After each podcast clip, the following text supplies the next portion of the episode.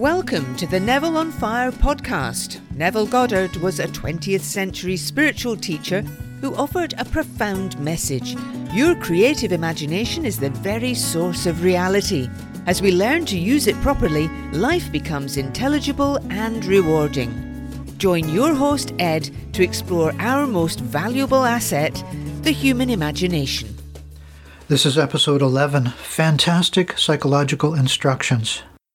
Neville characterizes the Bible as fantastic psychological instructions, not fantastic in the sense of a, fantasy, but rather wonderful, terrific, really great instructions. In this episode, what I want to do is take him at his word, consider a, a series of quotes, and interpret them psychologically. First, though, what I want to do is discuss why do we even bother to entertain in a serious way Neville's claim that the Bible is worth paying attention to. Now, is it a romantic attachment to a tradition or to the archaic language that is used in Scripture? Uh, for my part, it's not. Uh, is there a sentimental or guilt ridden impulse to come to Jesus, uh, the character that is depicted in the stories? Again, that's not my motive, nor is it the motive of many people who are going to be um, really disillusioned with conventional religion.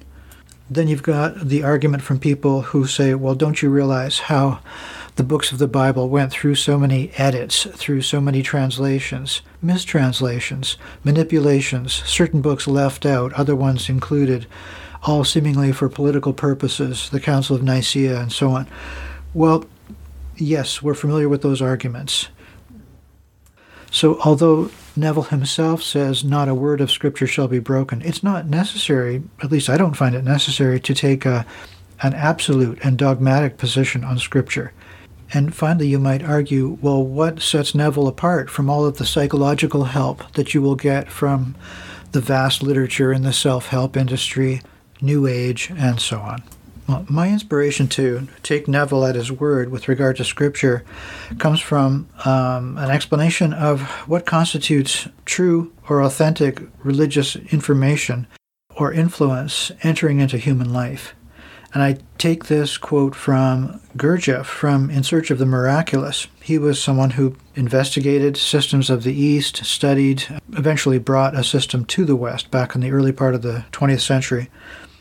He says, Man lives in life under the law of accident and under two kinds of influences. The first one uh, is the type of influence created in life itself. In other words, nation, education, society, and so on. And then the second kind of influences are created outside life. That is, they're created from a conscious source. So there you have to you have to accept the notion that human beings are capable of going through psychological change, psychological transformation, and that the ones who uh, are successful in this uh, attain a higher level of consciousness and are therefore capable of emitting qualitatively different types of influences into society. So Gurdjieff says uh, these influences differ from the first type, first of all, in being conscious in their origin. This means they've been created consciously by conscious men for a definite purpose. Influences of this kind are usually embodied in the form of religious systems and teachings, philosophical doctrines, works of art, and so on. Okay, now here's the interesting thing what happens is uh, coming into the general vortex of life, these conscious influences fall under the general law of accident and begin to act mechanically. They may act on a certain person or they may not act. They may reach them or they may not. And undergoing change and distortion through transmission and interpretation, influences of the second kind, that is, the conscious influences, are transformed into influences of the first kind, that as they become merged into ordinary life influences, and then they become much more difficult to distinguish, to discern. So there I was reading and paraphrasing from In Search of the Miraculous, page 199. You can find the citation in the show notes for episode 1. So I'll just make a parenthetical remark here. You probably notice you can't escape the situation whereby um, a person's faith or a person's assertion as to what is true, what constitutes the truth, and the authority that they rely on, the whole thing ultimately comes back to that person's individual personal decision, his belief in his own opinion. So it's it always comes back to a personal interior experience. That is the nature of truth. Now, if you think about that, you can see that if, if it were possible to coerce, to force someone to believe in the truth by some external means, then the whole structure of human life would be something different. It wouldn't be what it is now. So um, we may lament the fact that it's it's so difficult to persuade someone of our truth, and yet we have to remember that our truth in itself is susceptible to change, to transformation, until we can arrive at something that truly satisfies the soul. And at that point, it will be a matter of sharing with other people um, in an effort to see if they might benefit from what you take to be the truth. But that's the furthest you can go. Incidentally, what I like about Neville's approach is that he, he removes the pain from that situation by just acknowledging that when he's trying to convince someone, he's trying to convince himself. Okay, so when I'm trying to convince someone, I'm trying to convince myself. And to change someone, the only way, and he's explicit about this, is to see the person differently in your own mind's eye as to how that person might be behaving or reacting or perceiving. As long as you're doing it following the golden rule, then there's no risk of uh, injuring somebody else. And why is that? He says that if you're wishing something for someone else that they do not find acceptable, then the wish will simply rebound to the sender. So, at the risk of being overzealous, I'm going to try to present some evidence here as to why I think Neville's interpretation of the Bible and his whole presentation is really esoteric in nature. It's, it's that second sort of influence, the conscious influence that I was talking about. Now, on page 300 of that same book, In Search, Gurdjieff is talking about prayer, and he says, I'm speaking about ancient prayers, many of them much older than Christianity. These prayers are, so to speak, recapitulations. There we go. He calls it recapitulations, something that we might call affirmations in the present day. Now I'm con- going to continue the quote. By repeating them aloud or to himself, a man endeavors to experience what is in them, their whole content, with his mind and his feeling. Now that is exactly what Neville is talking about. And a man can always make new prayers for himself. Now, Gurdjieff does not go as far as Neville in saying that the central figure of the Gospels is actually the human imagination. That's Neville's specific information.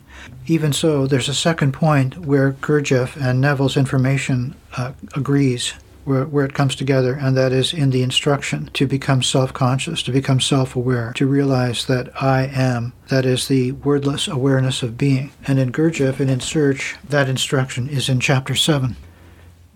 So we've got the instruction to enter into the state of the wish fulfilled as a method of prayer, as recapitulation or affirmation, and then the instruction as to self awareness, self consciousness.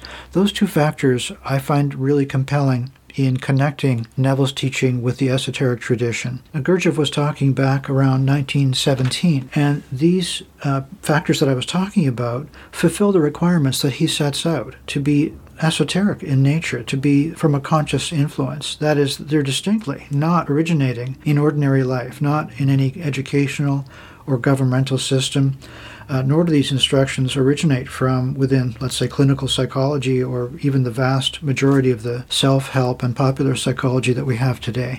But let's look at a series of quotes. That's what I wanted to do in this episode to substantiate the idea that the creator, the creative source, is actually resident in the human being, as Neville claims. Now, in these examples, I'm dependent on Neville and his interpretations, his presentation of Scripture, and how he interprets it, although I did go back and check the translations in Strong's Concordance to uh, verify what he was saying. First quote and the Word was made flesh and dwelt among us. That's from the book of John. Neville says, among us. He says, no, that's a, tra- a, mistranslation. The word among is actually en, the Greek preposition in. Therefore, the Word was made flesh and dwelt in us. And what is the Word? The Word is the Greek word called logos. Now, I got a definition of that from uh, an online site called Your Dictionary, and here's the de- definition that they gave. In classical Greek philosophy, logos is reason, regarded as constituting the controlling principle of the universe and as being manifested by speech. And then in a secondary definition, they say uh, made incarnate in Jesus Christ. So there we have logos not just the word, that's sort of a, an inadequate translation. It, it has to do with a controlling principle of the universe. Sounds a lot like the creative imagination. Now, in one place, Neville insists that logos actually means meaning itself, although I was not able to find that. If that's the way it is, then it does make sense because it's the moment of self remembering, self consciousness, when you suddenly realize, well, the very meaning that you hold in your psyche, that is life. That is life itself. Now, he differentiates between mere animated bodies and life giving spirit. So you could see life in our daily experience in various animals and so on, where they're just animated bodies. There's real, really nobody home, so to speak. But once you have self consciousness, once consciousness enters the picture in, in a proper sense, then he uses the term life giving spirit. So this is the immediate miracle that we don't really see. Sort of take our, ourselves for granted and, and life for granted. Um, although we see those uh, stories like in, in Frankenstein and, and, various scientific reports where they try to create life in the laboratory, um, the immediate miracle that we don't see is that we are the, the living principle. We are life itself. We are life itself, conscious of itself. So that is the significance of this first quote. The Word, the Logos, was made flesh and dwelt in us. Second quote, As God hath said, I will dwell in them. That's from Paul, 2 Corinthians. So quite explicit. The Creator himself, the creative principle, said, I will dwell in them. This is echoed in Blake, whom Neville quotes all the time. Blake said, Why stand we here trembling around, calling on God for help, and not on ourselves, in whom God dwells? Okay, so there we have explicit quotes pointing out the idea that the creative source is actually indwelling. A third quote Do you not recognize this about yourselves, that Jesus Christ is in you, unless indeed you fail to meet the test? That's 2 Corinthians. Paul again.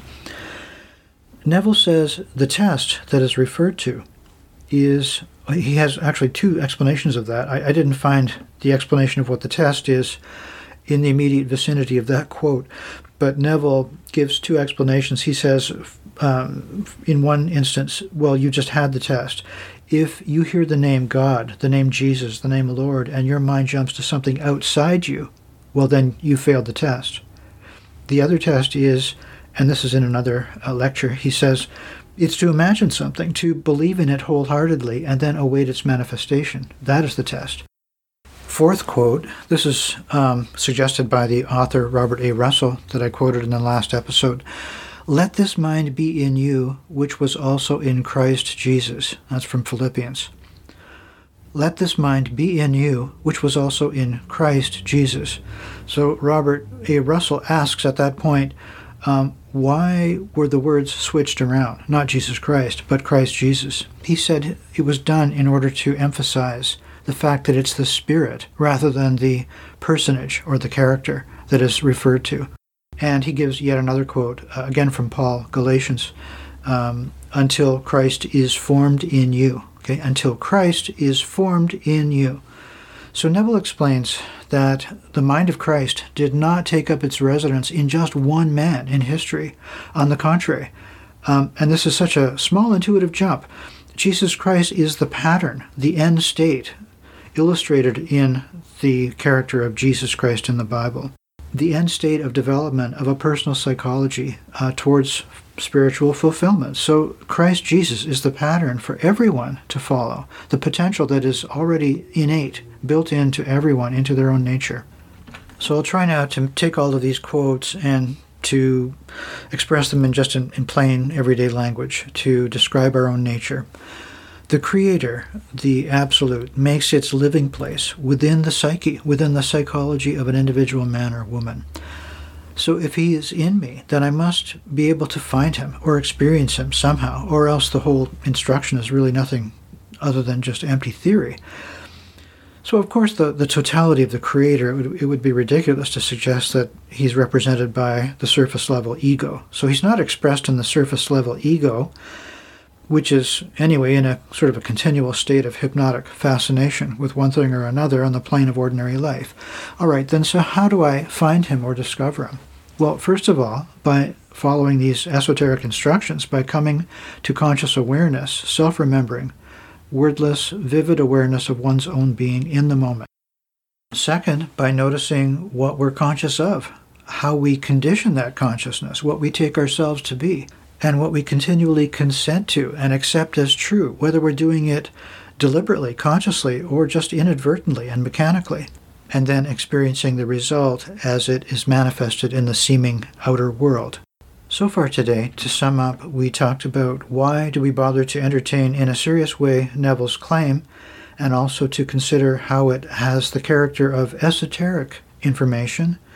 Then we considered a series of quotes from the Bible and explored how they are actually fantastic psychological instructions. And finally, we ended with a summary description of our nature. Today, I'll end with an affirmation. Whatever I accept and consent to as true becomes quickly manifest in the seeming external world. Now, I take responsibility for the indwelling creative principle and I use it wisely. I feel as though a huge burden is lifted. Thank you for listening. Remember to check the show notes and subscribe to the Neville on Fire podcast.